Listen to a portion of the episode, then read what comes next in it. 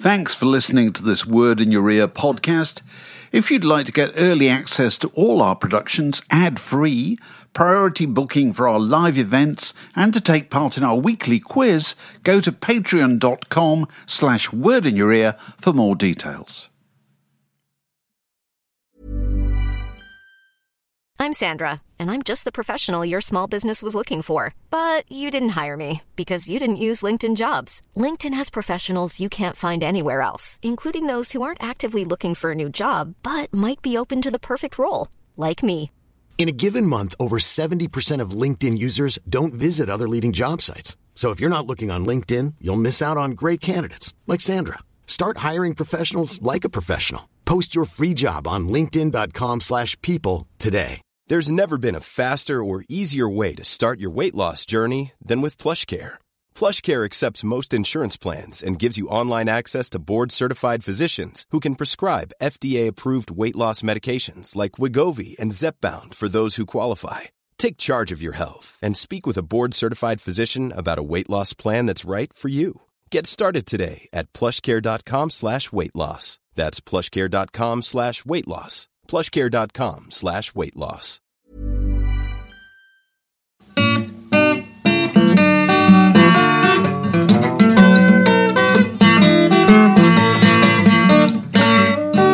You're listening to a podcast from The Word. Cut the crap, Junior, he says, and put the hyperbole on ice. I concur thus.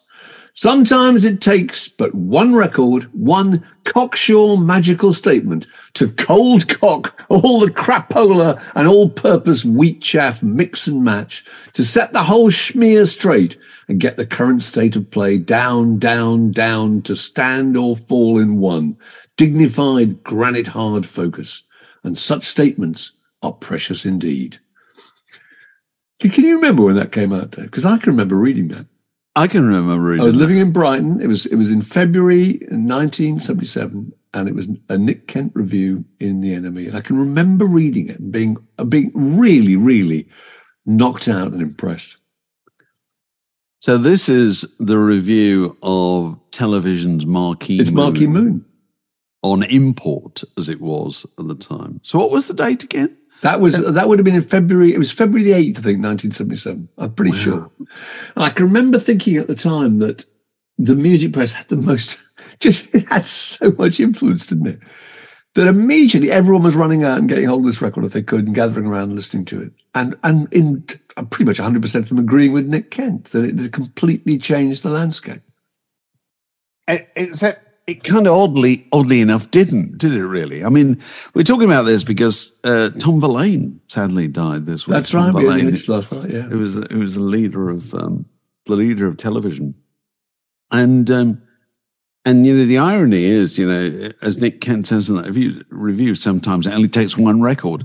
Yeah. That was the record, and then it didn't happen anymore, did it? Really, you know, th- there was television's Marquee Moon, and then after that there were other television albums that seemed to have. Well, no, there was only there, were, there was that, and then there was Adventure, wasn't there? And then they didn't make another one until about nineteen the early nineties when they with the reunion. So actually, part of the attraction was that they it was just a very small number of singles and those two records, which had a very very diff- in fact the second record wasn't even that good actually.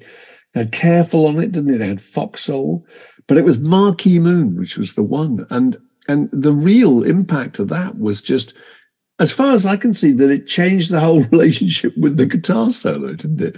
You know, the, the three, the two guitars and the bass were just these interweaving melodies, and it was an embroidery of sound.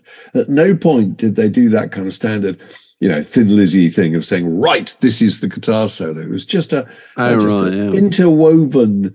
I mean, if you look at the groups that came after that, whether it was, um, I don't know, Gang of Four or even Echo and the Bunnymen or or you know, Durutti Column or I mean just most of those groups actually in the in the kind of what I suppose you could call a post-punk landscape stopped using the guitar as being the solo you know, instrument and it just became part of a part of the material of the song and and also the the sound of television was amazing it took ages at coming to I read a really interesting thing last night that Richard Williams uh, posted reposted which is him talking about going with Brian Eno to New York and making demos for Island because they wanted to sign. Do you remember that? They wanted to sign television to Island, and uh, and they painstakingly made all these demos which Tom Verlaine didn't like because he said they were too cold, and they didn't put them out. They didn't sign to Island, in fact. So he had an incredibly clear idea of, you know, what he wanted the group to sound like. And there's, a, there's another really interesting bit in the in the Nick Kent review where he says um, Verlaine was apparently so overwhelmed with paranoia that he activated a policy of never properly enunciating the lyrics to unrecorded songs in performance for fear that plagiarists might steal his lyrics before they've been set to wax.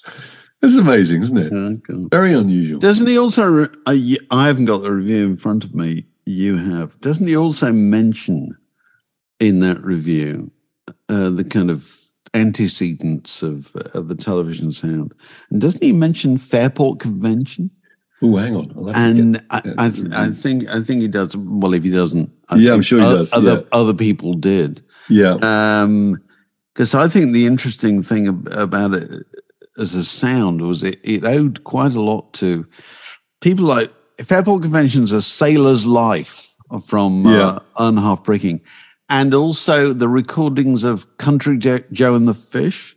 Yeah. Barry Melton, the guitar player there, and also other, another San Francisco psychedelic group, Kaleidoscope Oh, yeah, yeah, yeah, yeah. um, and all those guys that you know used to play in that kind of pseudo Eastern fashion, Yes. uh, which has a certain amount in common with uh, with uh, Marquee Moon. and yeah, well, was Venus also based on because I mean Tom Verlaine was obsessed with Stan Getz, wasn't he? And then uh, uh, later on with with Miles Davis and John Coltrane. So a lot of those were kind of jazz scales and jazz uh, intervals, which is again completely unlike what most people were playing.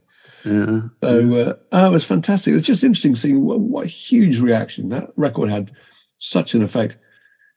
Zoe Zoe Howe wrote a novel once called "Shine On Marquee Moon." Yeah, remember? that's right. that was such a great title. she did.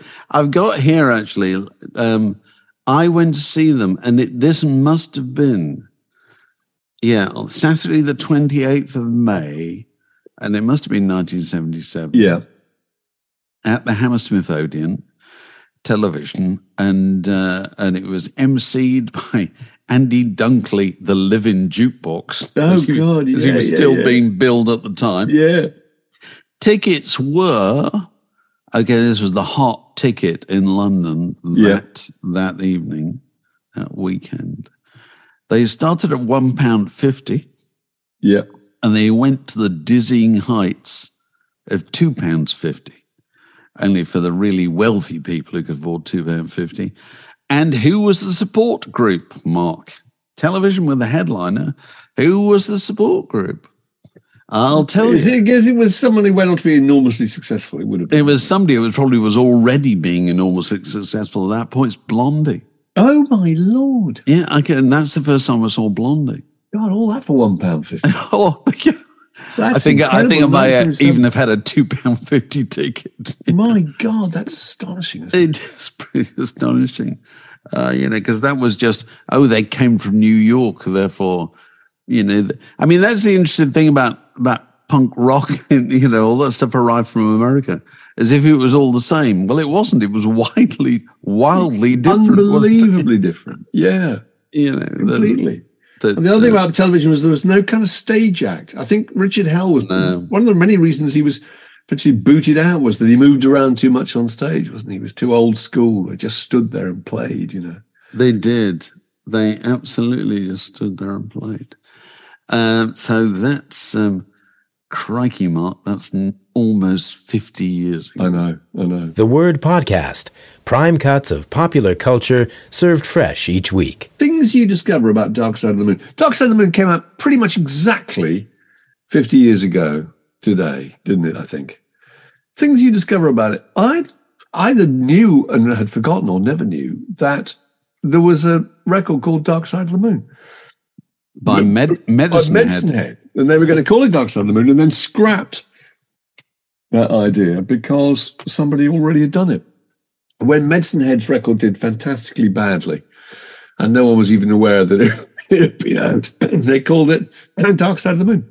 Was it going to be Eclipse or something? Had a new name for it. Oh yes. I tell you the other odd thing. i i also yesterday but yesterday, uh, I was um, listening on a streaming service, and this is presumably on all streaming services, to Pink Floyd playing at the Rainbow um, in 1972.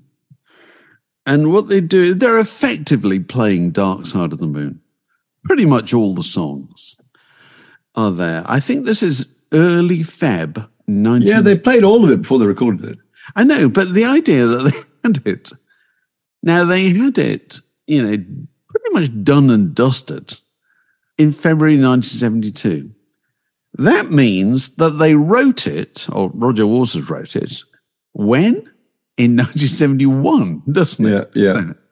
And so they, they had it all lined up and and it's such a change from the from the 60s to the 70s when if you had an idea in the 60s you just got it out as soon as possible and then the big change in the 70s was no you absolutely took your time so they had that thing pretty much done in february 1972 and they didn't put it out and they didn't record it until later that year it took a long time doing it playing around with sound effects all kinds of things polishing it up and then put it out in in in March 1973.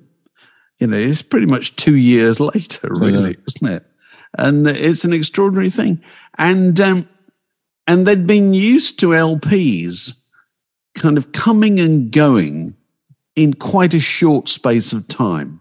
You know, they, everybody was very aware what somebody's latest record was, and therefore they were never aware of the record before, really. They'd forgotten about that totally. And they're expecting another one to come along in three months' time or whatever.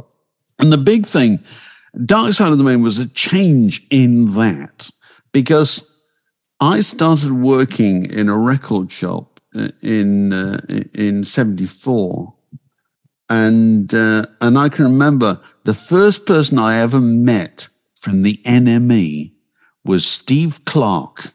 Oh yeah, If, you remember Steve Clark? yeah, I do. Yeah, Um, Steve Clark, which is, I don't know if Steve, Steve was listening, Steve was kind of tall and, and, and handsome and slightly posh.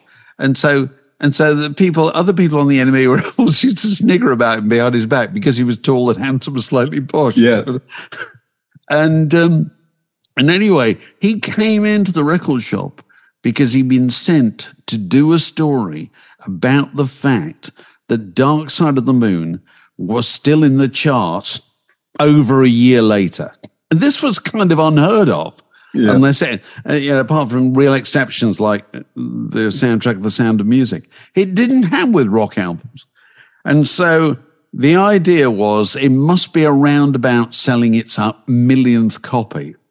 Therefore, I'm going to hang around on the browsers, wait until I see somebody pick it up and buy it, and then interview them. And we'll run a story about you're the millionth, you know, buyer of, of a copy of Dark Side of the Moon. that's the way editors think. which he, which really he good duly story. did. He Yeah. duly did this, and I thought it was I thought it was terribly impressive. Shall I tell you another interesting pop fact about Dark Side of the Moon, which we all use as our kind of, um, you know, our expression of, uh, you know, if you want to say a record's just done incredibly well commercially, it's like Dark Side of the Moon.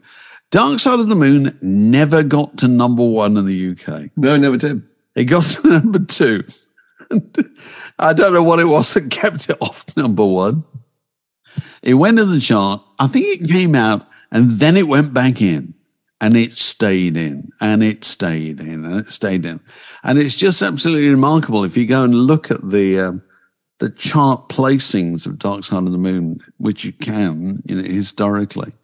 It's it's just amazing. It goes 23, 21, 12, 24, 19, 17, Yeah. 9, 19. Just up and, you know, and it, it reminds you of when people run those stories about uh, Santa has knocked Santa off the charts, off the top of the charts. You know, everybody's obsessed by being top of the charts, aren't they? It's Yeah. way overrated. The most important thing about charts is staying in them.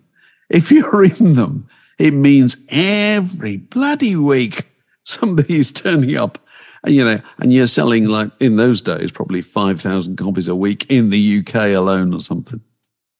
I That's how you it's get sold rich. now. I think it's sold something four and a half million in the UK alone, but it has been overtaken bizarrely by What's the Story Morning Glory by Yeah, yeah, yeah. I didn't realise. A Thriller I knew about and Queen's Greatest Hits, obviously, but you know, and Adele's 21 have sold more than that.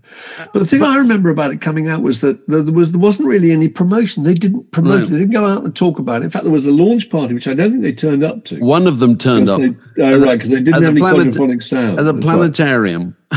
There's only one of Yeah. I think Nick Mason turned up Nick Mason, yeah. to be polite, uh, and the rest of them didn't bother. But it was all about just word of mouth, wasn't it? I can remember going round to people's houses and you'd sit there and you would listen to the entire thing in its entirety, like, Yeah, like watching a movie. Definitely. And that was really, really unusual because before that, you just played things and you just think, well, let's go back and listen to that track again, but you didn't touch it, you know. Extraordinary, really. And the other story that I I, I love about that record, which I, in fact I think you put in your Abbey Road book, was the one about Clare Torry. Like Oh, Clare yeah. Torry comes in for Great Gig in the Sky and just does a a vocal and she gets a I can't remember what she got, 30 pound session fee or something like that. And then assumes that that's kind of it. And then it was in a record shop in Chelsea, wasn't she, when it came out and heard them playing that song and thought, that's me, Yeah. you know, and realized that they used, she was pretty much the star of the entire track, wasn't she? Well, years later, there was a legal action, and she is now credited as a as a co-composer of that. Uh, of That's that got to be worth having. Yeah, I'm sure it's very much worth having, God. even even in this day and age. Absolutely. Um, but no, she got double the money because it was a Sunday morning that she did the, she did the session. that's right. Um, Would have been 15 quid. and she couldn't do the Saturday night because she was going to see Chuck Berry. and uh, yeah, and and she just turned up and they, they just played the played the track and said, "Just sing over the top of it." What what do I sing? "Well, Just sing.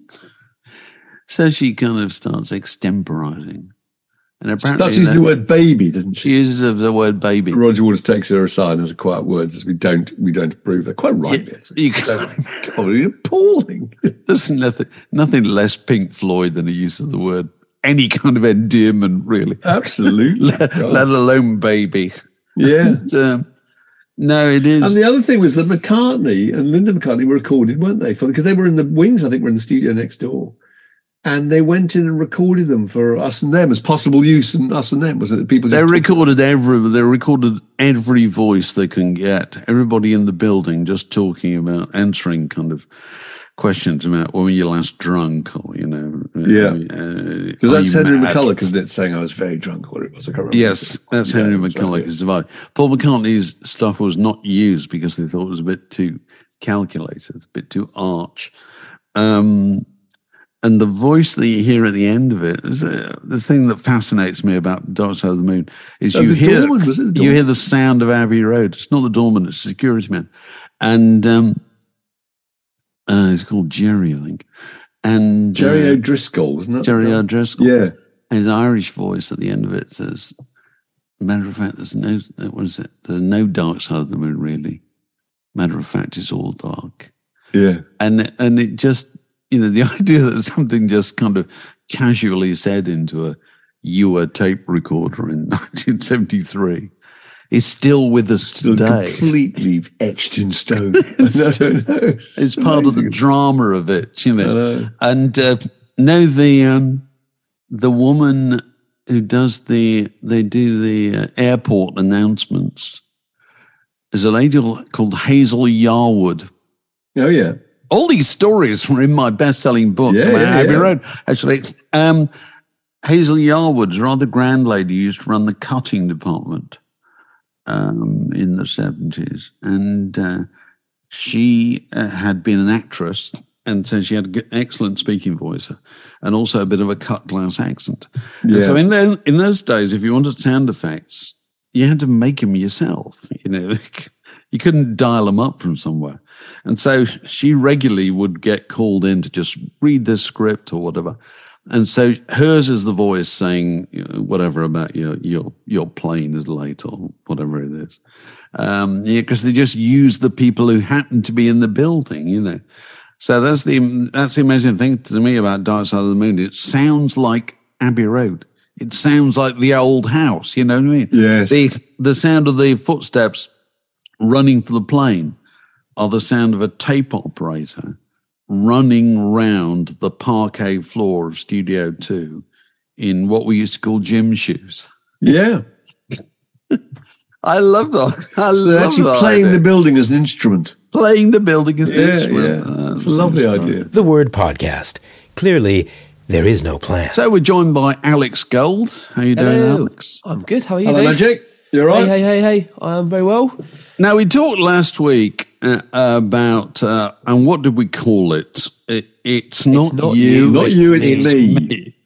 And we were talking about LPs, classic LPs that we know are classic LPs, but we just don't happen to like them. They don't. We don't warm to them, do we? And uh, you know, I think I what did I nominate? Blood on the Tracks and. Um, and I said the only Steely Dan record I don't really like is Aja. You know, I can't remember which other ones I, I chose, but it's interesting the I for feedback. some Cat Stevens, just things that are really well known, everybody apparently approves of. Yeah. And uh, it's interesting the feedback, uh, you know, we got to that. Actually, Lucas Hare, interestingly enough, Lucas, who who- is involved with the uh, the Bob Dylan uh, podcast, is it Rolling Bob, and uh, and no greater fan than uh, uh, Bob Dylan than he. He agreed with me about Blood on the Tracks. He feels the same way about Blood on the Tracks, which I was quite gratified uh, to to learn. It wasn't just me being being awkward, but uh, it's interesting. The stuff that people came back with said they had very similar feelings about. I've got one here. It sounds Oh, right. Yes. by the Beach Boys. More than one person said they have never been able to understand what was so remarkable about this record. And I Well, it's remarkable technically, isn't it? It's an amazing sound, but you're just saying there isn't much warmth.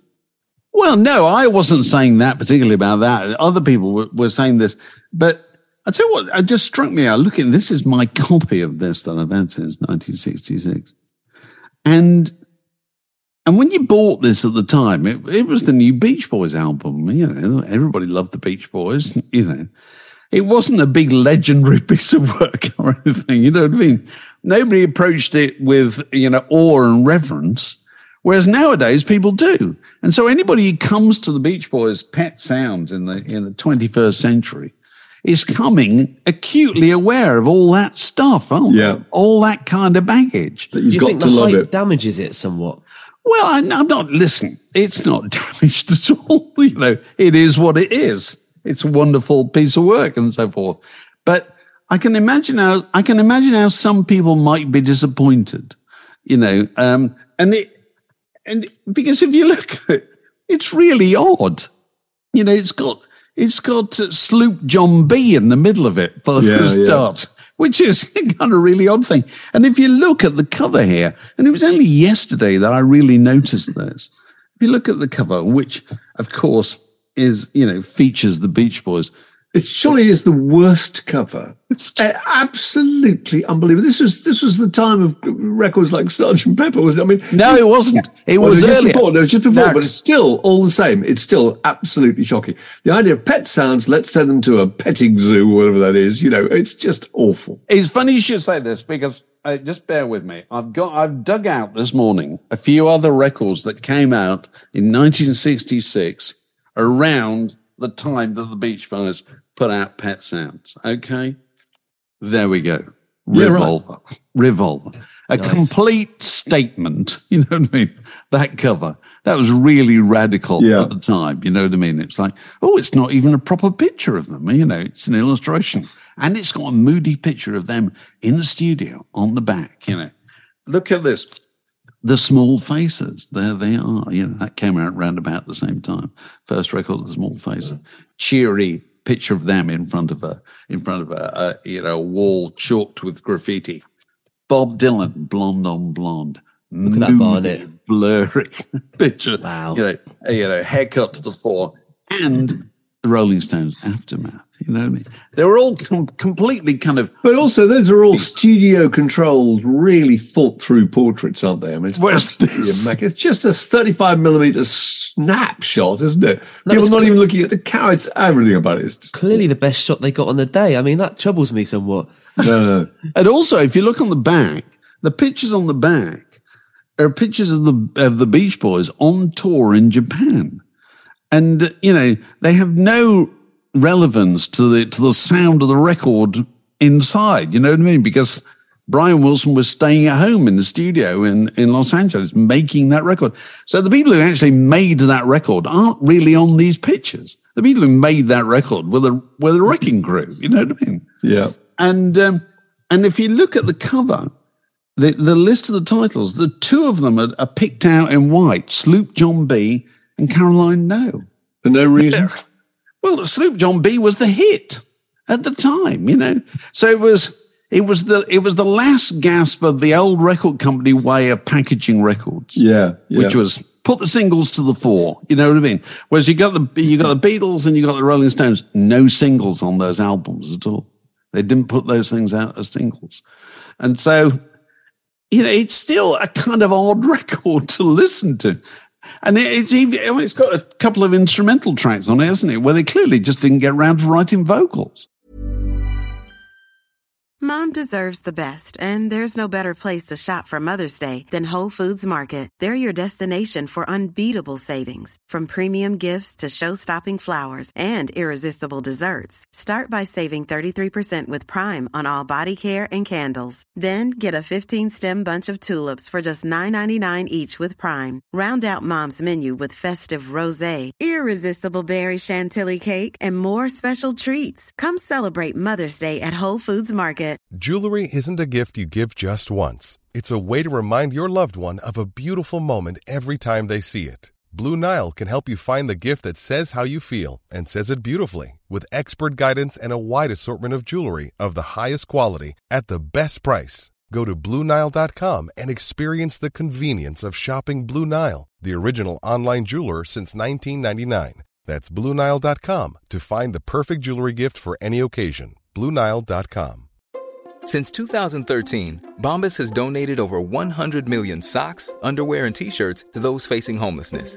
If we counted those on air, this ad would last over 1,157 days. But if we counted the time it takes to make a donation possible, it would take just a few clicks. Because every time you make a purchase, Bombas donates an item to someone who needs it. Go to bombas.com slash ACAST and use code ACAST for 20% off your first purchase. That's bombas.com slash ACAST, code ACAST. Uh, and, and it just oh, just put it in there, in there. Let's go away for a while. That is really nice and all that. But I can well imagine somebody coming to that in in the year you know 2023 Being baffled by it. and being being back. Yeah, it's true. Well, I don't think it's aged the same aged well the same way as say Revolver's aged well. There's a lot of stuff from Revolver that I think could perhaps have been written last week, last year, last five years still. Whereas Pet Sounds is definitely a record of its time, and maybe that's got something to do with it as well. It Yeah, I mean, there's no there's no filler on Revolver, is there? The whole thing is completely thought through. But it's oddly timeless as well. You know, Taxman doesn't necessarily need to be a song that was written in the '60s. You know, whereas um, whereas Sloop John B, you, it, it just wouldn't have been written any later, would it? I mean, it, it's it, it's kind of preserved in amber, whereas Revolver. well, it's kind of old has folk moved song, with isn't it? times. Really? Sue John B was a yeah, old, just an old tune, wasn't it? Yeah, They uh, old- re, redid. Yeah, yeah. So that was, uh, you know, records where we we said, you know, it's not it's not you, it's me. But now going completely to the, the other end of the of the spectrum, those were records that we we accept are classics, but we just don't warm to. What about records that we love with all our heart and soul, despite being acutely aware that they are unmitigated shit? You go first. Go on, go on. I'm going to go first, and I've got it here. And I'm not the only person who loves this record. I know, I know there are other people who love this record.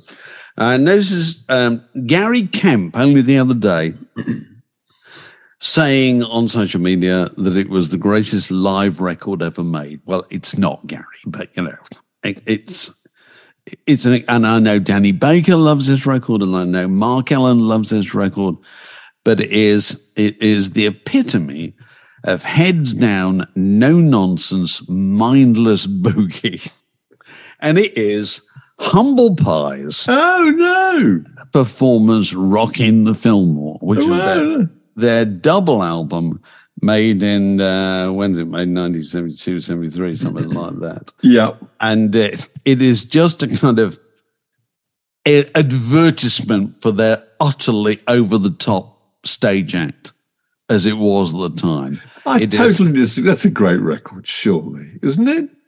well, I don't need no doctors. You got um, Hallelujah, I Love Her So, and all that.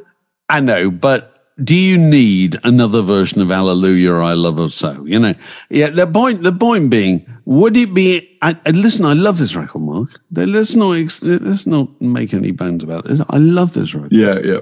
But I could sit down and write a withering review of how terrible it is with enjoy no so. trouble at all. You Yeah, know what I mean? yeah, yeah. It's excessive. It's completely up itself.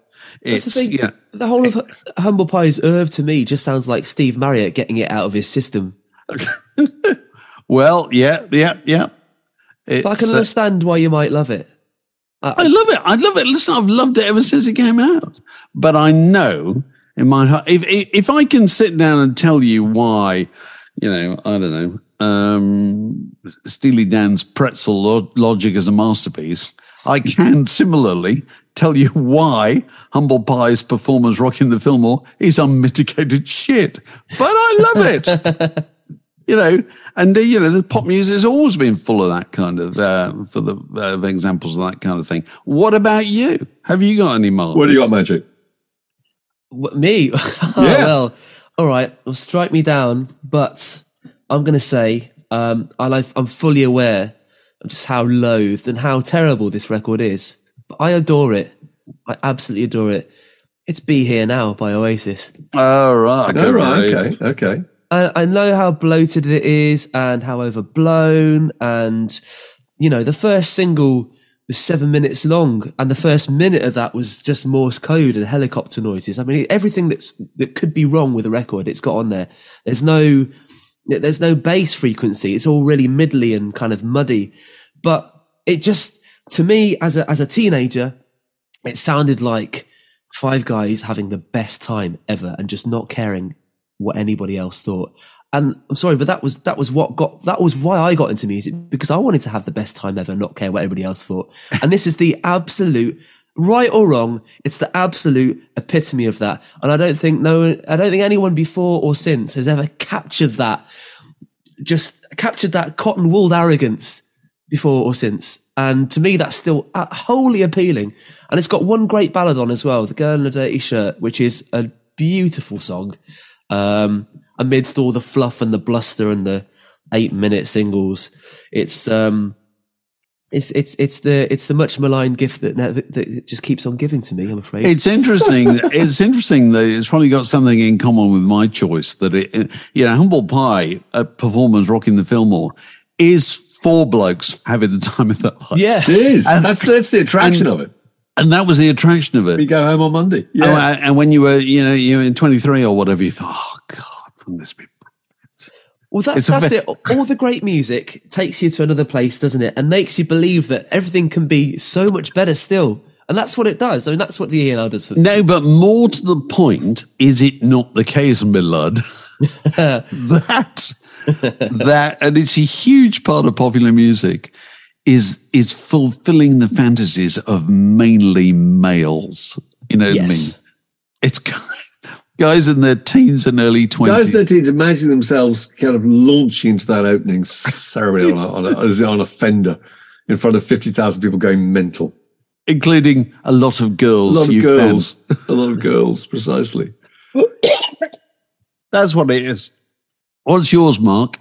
Mine, uh, mine's these are not classics. They really are very, very kitchen. When you said utter, utter shit, I mean, I'm afraid to say I've gone for it. I had a couple, I went through the attic uh, this morning. One of the possibles I was thinking of was the Jobriath record, but it's not completely terrible. Oh, do you know I'd never heard that? No, no, it's not completely terrible. This Look, is you- one I really love. got- no, just go back. Just one. Bryant, I never knew you had that. Well, I just got it. I don't know. I must have bought it. How around- did you get that? I don't know. I just there it is. So when know, did that come collection. out? Jobriath was, was, was it? Oh God, I 75 or something like that. 73, I think.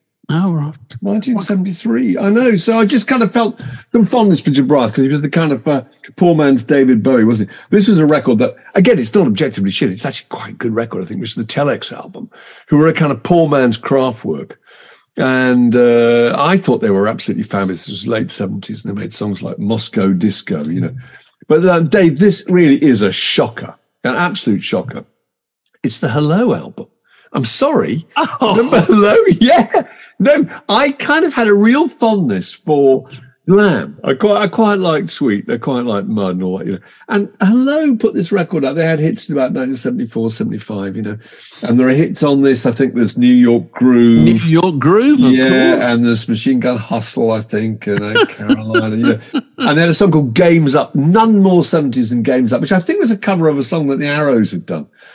Uh, darling, don't even know your name, but you'll soon be my latest flame. And everything about them. I mean, I know they were one of the worst practitioners of an absolutely dreadful era. And the clothes, oh my God, they're wearing kind of bulging denim waistcoats covered in badges and Sounds like my fringed- Sat- Saturday yeah, yeah, just fringed, flared trousers. I mean, can you, can you see that? I'm just holding up the back sleeve. there, you know. Perfect, perfect. And it's kind of slightly camp biker chic. One of them's on a Kawasaki, and they're awful feather cut t-shirts. But I don't know. There was something about there was something about Hello that I quite liked, and I appreciate that they're absolutely awful. But that's it's not a classic. But that's what I'd go for. And one of them actually was the was the brother of Chris Cross of Ultravox, I think. Jeff Is Allen. really? There you go. Yeah, I think so. Jeff Allen was he? I think he was. Could be wrong. Wow. Pretty sure. So that's mine. Sorry. But people, anyone listening, send in your um, suggestions. Come on down. Come on down and join it. The Word Podcast. Fix yourself a drink, and it's like being in the pub. Well, this is a first. We've been joined by a, a, a birthday guest, Kevin Rose. Kevin, lovely to see you. But all birthday plans are on hold because you've got COVID. That's grim. Indeed. Yeah, first time for everything. First God, time how are you feeling? All right. I'm feeling a bit better today. Yeah, I felt bad a few days ago. I tell you, yeah, that was a yeah dear. out of nowhere. But um, and now my wife's got it. Oh, dear, sorry oh to hear it. dear. Oh. That's grim. So yeah. But the kids anyway, all that'll be back on track soon, I'm sure. So, uh, have you got a, a, a, a, a conversational log to, to, to chuck on the fire? I was um, yeah. I'll just quickly show you something. Um, so before she got COVID, my wife very kindly bought me this. Oh, yeah, The, uh, great. The new box set Gosh. which I haven't listened to yet, but I've got tomorrow off, so um, well, I've got off anyway. No, but uh, but listen to. But I was thinking the other day, actually, before I got that, that how excited I still feel over forty years on, um, hearing the intro to Tomorrow Never Knows. Mm. Genuinely excited, I feel, and I wondered if there was any songs that still, when you hear the intro, still get you excited in a way that. Oh, God, Barbara. O'Reilly. Was that be a possible? Baba O'Riley by The Who? It's got an amazing intro. Well, the, you know, the thing about pop music, it's all about intros, isn't it? It's all about auspicious beginnings. That's what it is. You know, if you don't grab people in the first, you know, 10 seconds, you never grab them at all, do you? Was it Oscar Hammerstein, the, the musical composer, said, give them a good opening number and they'll forgive you anything. and I think there's a lot of truth to that. You know, so I think about all those great Stones records, you know, satisfaction. I mean, even through things like Start Me Up. I'll tell you what's a Yeah, great yeah. one. I'll tell you what's a great one. Honky. Women. It is probably, no, no, he's probably the greatest of all, is Tumbling Dice. Nice. Mm-hmm. yes. That, ooh, that bending chord that then kind of goes straight into the, into the groove. It's absolutely extraordinary. You know, you, uh, you got to have that kind of thing. I mean, Baba O'Riley was a really odd, different case, wasn't it, really? Because it was, it was deliberately built up as a drama you know, as a kind of two minute drama in Yeah, itself, yeah. wasn't it? That whole that whole thing, and that was the era of the LP rather than the era the era of the single. But yes, I mean, tomorrow. The thing, other thing that strikes me about tomorrow never knows, and when I hear it nowadays, is just how fast it is. Yes, yeah, yeah. You know, everybody, everybody thinks, oh, it's trippy. And no, it's really peppy, isn't it? You know, what I Yeah, mean? it flies along. I think it's the anticipation as well when you just hear that sort of sitari note, and you just have all all of your expectations and thoughts about the anticipation of a what's coming in the song, but also what comes after it. I think as well, without reading too much into it. It's such a it's such a indicator of things to come, isn't it? So stylistically and culturally, I think. So you you've got that all set up for tomorrow. So what's your plan to just sit down there and start at the beginning and work I your way so, through? Yeah, it's got a book. I think I haven't really taken it apart yet because my hands are so germy. But um, oh dear, it's got Oh, the Giles dear. the Giles Martin stereo remix, which is supposed to be quite sympathetic, not too out there. So that's supposed to be good. And it's got a book and it's got outtakes and uh, yeah. So I took Friday and Monday off, and Friday I was in bed, and tomorrow I'm gonna. Uh, tomorrow, tomorrow never knows. One never knows. Have Have you heard any? So you've not heard any of it yet? No, no, no. Oh, because My birthday well, look yesterday. out for the look out for the demos of Yellow Submarine. Okay. Absolutely extraordinary. Do you know anything about this or not? No, no, no. Because it was we I did a John Lennon song, and it's a John Lennon acoustic waltz time song about about about his own life. Actually, isn't it? It's, it's a it. I, I never realised that. I thought that they'd just written that originally for Ringo, and it was going to be this kind of song. But no, it was adapted from this. Uh, in the land where I was born, no one cared. I think it is. I can't remember the Oh, right. Extraordinary, absolutely I've got a treat uh, installed. Yeah, you have. Yeah. Yeah, you got a treat. You got a treat. So sit in bed and get yourself something eggy on a tray and a jigsaw, some And a Lucozade, jigsaw. If they still make it. and uh, and you got the box set of Revolver, and if that runs out, turn on Talking Pictures TV, and there'll probably be Yeah. an old Dirk Bogarde film in the middle of the afternoon. You know, so you got to. These are the these are the few upsides of being a little bit under the weather. Yeah, As you- as enjoy you- it. Yes. The world So, is my lobster. Yes, the world's your lobster. well, look, have the best birthday you possibly can, and uh, and very nice to talk to you. I have a birthday recommendation actually. For, Oh, go, go on, on, yeah, go go on. on, yeah, go on, go on. A Oh, yeah. record, which, yes. Which is you probably may have heard this because um, I think it came out in 2016. A friend of mine recommended it to me, and it's this. So you can't really tell. It's Jim O'Rourke Simple Songs. All right, And he was a, he's a guy, sort of a New York guy. He's uh, he lives in What's in his name? Gino Rourke. Jim, Jim O'Rourke. Jim O'Rourke. Sorry. He played with Sonic Youth for a bit in their latter days. He's a quite he he has a a life as an avant-garde composer who lives in Japan. Yeah. But this album is really really good. It's really conventional songs, but with some. As a friend of mine said, he said there, it, there's a lot of interesting codas on it, which. Um, but I think it reminds me of Harry Nilsson in places. It's got lovely orchestration, guitar playing. It's recorded in Japan, but I really recommend giving it a listen. I don't think you'll be offended. So yeah, it's simple song. Simple songs by Jim O'Rourke. I'll we look won't that be up. offensive. I'll Very look good. that up. Thank you for that. Thanks That's for great. that recommendation. I'm sure other people will will listen as well. All the very best. Thanks, Happy Kevin. birthday. Happy birthday. Cheers, guys. Get better. The Word Podcast, walking the digital dog since 2007. So we've had a busy week talking to people, haven't we? We, uh, We have. talked to Sid Griffin, uh, who's on tour uh, later this year with the Long Ryders.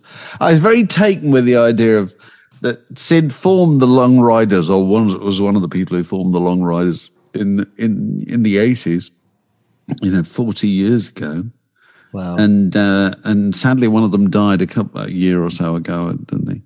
Uh, and so the remaining members have uh, decided, you know, they've been they've made a record and they're going on the road. And it's the idea that that uh, that there kind of no hard feelings anymore. You know what I mean? They can just it's a free hit, isn't it? They- So Yeah, they can he said he just was- enjoy this. He was so enthusiastic about it. Just this idea that that uh, that all the pressures were off. Really, Yes. you know, you've got nothing to prove. You know, whatever you were going to prove, you've already achieved. You know, you're just going out there to see a few old people who, you know, who loved you back in the day, and it's just meeting old friends. And there's just it was kind of like a what were you saying? Like a golfing holiday? It was like a golfing weekend, you know. You get Yeah. gentlemen of a certain age go on a golfing weekend. I know, and you're getting away, getting out of the home, and you're going abroad, and you know, just the whole thing with absolute joy. And It's again, bit of a anyone who came to see you would be enormously enthused. You're not trying to convert anybody anymore. You know, you, that, all that's done. I like that. I thought it was a very appealing idea. The idea that uh, you know chaps in their sixties and whatever were, were getting out and doing those things Yeah, for their yeah, yeah. own enjoyment. And uh, and of course we talked to Peter Asher, the Peter great Asher was Peter fantastic. Asher, Oh, it's fantastic. and uh, you know obviously you know uh, member of Peter and Gordon and. Used to share a room with Paul McCartney at the height Well, they didn't share a room, did they? they? They had rooms adjacent at the top of the house, didn't they? Well, yeah. Asher's house. Because Paul McCartney was going out with his sister and, and was- invited to go and live there and lived there for two years. An incredible time. And I tell you what I was thinking about. I don't know if you've have, ever had any experience of this, but I've I've always had mates to whom this has kind of happened, and you read about this. That kind of ambitious young person from a family that maybe doesn't entirely share his ambitions or whatever finds a family through friends of people who become a kind of fantasy family for him. I don't know if you ever come across Yeah. this. You know, people are sort of adopted by other families in the way that Paul McCartney was. So, you know, Paul McCartney, in the height of Beatlemania, all that madness comes down from Liverpool and decides he can't live with the rest of the Beatles and their and their kind of mess and Well, the rest of the Beatles were living in Green Street, weren't they, in Street. Mayfair, in a kind of joined, in a kind of communal flat, like something out of, uh, you know, Hard Day's Night, where it was. And you just think that, that I'd, I'd love to have asked Peter about that, actually. He said absolute chaos, didn't he? Yeah. So instead, he goes and lives with the Ashers, who are, you know, these the the three children, Peter, Jane, and, and the the other sisters, Claire, I think, I remember. Claire. Yes, it was. Um, who are all working as kind of child had been working as child actors and whatever, and then mother who's a who's an orchestral musician, and then father is a very seen very eminent medical man, and they're living. Was it Harley Street or is it Wimpole Street? It's one of those two Very, streets. I think it might be High Street. Yeah, yeah. Oh yes, and so they're in the middle of the West End, and this is obviously this is smart London living, isn't it? You know what I mean? This, these are very sophisticated people, aren't they?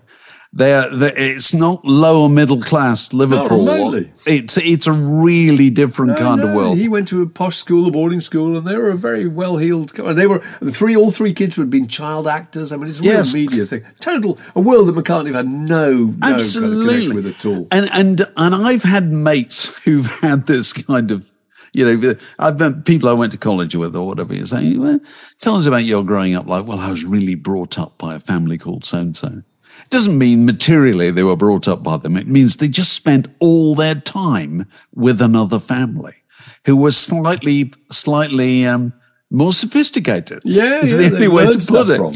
Yeah. You learn stuff from you. You know, they sat around and they talked to meal times and all that kind of thing.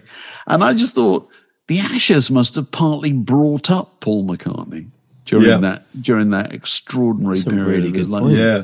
It's it's you know, two years is a long time to spend, you know. Yeah, yeah. Uh, w- it's, with it's the- especially long in your early twenties. yeah, absolutely. Absolutely. So he is fantastic, Peter Asher, talk- talking about all that, and obviously then his time as a manager and a producer and The whole stuff at Apple was amazing. He told the story about a bit about brute force, didn't he? The guy who had the single called "The King of Fur." fur, the Fur King. Yes. and I thought it was such a good story. I looked it up, and brute force would be this guy who'd been a, a kind of uh, Tom Lehrer type, kind of uh, cabaret comedy piano player, you know. And had somehow John Lennon and George Harrison heard about this record and insisted that Apple put it out, but neither Capitol or EMI uh, would distrib- distribute it. And so a thousand copies of The King of Fur by Brute Force were pressed up. And now worth some of them, I think it's changing hands for five thousand pounds a time. Incredible. Which brings us on to the other person that we've been talking to this week. It was Joel Diath, who runs uh, a, a, a kind of, well, what is a vinyl rehoming service, isn't yeah, it? it is. It is. It's called Brighter Day Vinyl. um, where he he um, he spends a lot of his time buying the record collections of recently deceased collectors. It was very moving about it, wasn't he? He was saying you're seeing, you can tell somebody's personality, you can see their whole life mapped out in their musical taste. And often he said, he talked about the fallibility of records. You know, it was really interesting and how he likes the fact they can be scratched and they can be can be written on, which would obviously devalue Yeah, them. But, you know, but little messages on the top. Just really, I thought it was fascinating. He said it's a very, very emotional business going through someone's entire life spelt out in records. I, yeah, it must be. It, it would be a be a very good documentary. Actually, It would. It would. Yeah, I can I could really imagine it when he talked about it. You know, I thought, God, yeah, if you go into a room and you're left on your own with you know a few thousand records, But also, and, that must and you must be able to more and more. read people's lives Totally. through that, must- wouldn't Well, you? that was the phase where they suddenly got into soul and went Yeah. to Northern Soul Yeah. clubs or whatever. Yeah. But also, that must be happening more and more because people are getting to the stage where they don't want to inherit huge vinyl collections. You know, an old grandpa is shuffling off his perch or whatever, and that there must be tons of that stuff coming onto the market. Yeah, yeah. So he um he gets this stuff and uh, and then he he, he sells it for a very very intriguing format, which involves uh, a Thursday night date on WhatsApp at roughly the time that Top of the Pops would have been on. and it's it's all very interesting. Anyway, there'll be more about it. You can find Yeah, out more about that. That'll appear within in the next few days. Uh, Joel Dath and uh, Sid Griffin. Is Sid there already? I think Alex. I think Sid's By the time this this very podcast is Okay, online, yeah, Sid yeah. will also be online. So? And then Peter Asher not very far behind. So there's loads of things going on. And so if you care to support any of these things by being a Patreon supporter, we very much value that. We do actually have three new patrons, by the way. Oh, Oh, go on. Who are they? Like to ring them in. them aboard. Yeah. Uh, First of all, there's Arthur Arthur Schuten, who is the originator of the '60s bus theory. If you remember. Oh, right. Oh, yeah, yeah, yeah, yeah. The, the 60s is all about a bus. All about And bus it- transport. Very good. Oh, welcome excellent theory. yeah. We like a person with a theory. That's good to know. Who else have we got? We also have Steve Walsh Hello, Steve. Hello, Steve. Welcome aboard. and Max. Uh, just Max. Just Max. enigmatically Max. Just enigmatically. M A C S, by the way, not M A X. M-A-C-S. Oh, right. Okay. Max. I see him as a Bond villain in a black roll-neck sweater. Nefarious Max. a revolver with a silencer. Very well, good. you're well, you're very welcome, all of you, and anybody else who wants to join them, um, because we're planning events for later this year. We've Yes. actually earmarked a date, haven't we, Alex, which people should put in their diary. We have, yes, June the 3rd. Save the date, mark it in your diary with fluorescent pen because, um, Something will be announced. indeed, very soon. This podcast was brought to you by The Word.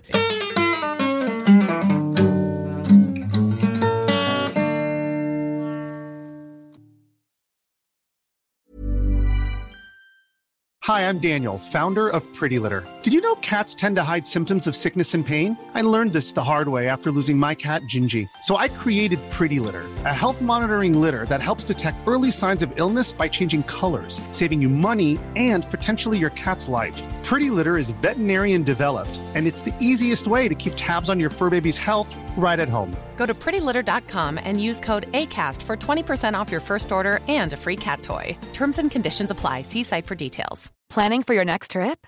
Elevate your travel style with Quince. Quince has all the jet setting essentials you'll want for your next getaway, like European linen, premium luggage options, buttery soft Italian leather bags, and so much more. And is all priced at 50 to 80% less than similar brands. Plus, Quince only works with factories that use safe and ethical manufacturing practices. Pack your bags with high-quality essentials you'll be wearing for vacations to come with Quince. Go to quince.com slash pack for free shipping and 365-day returns.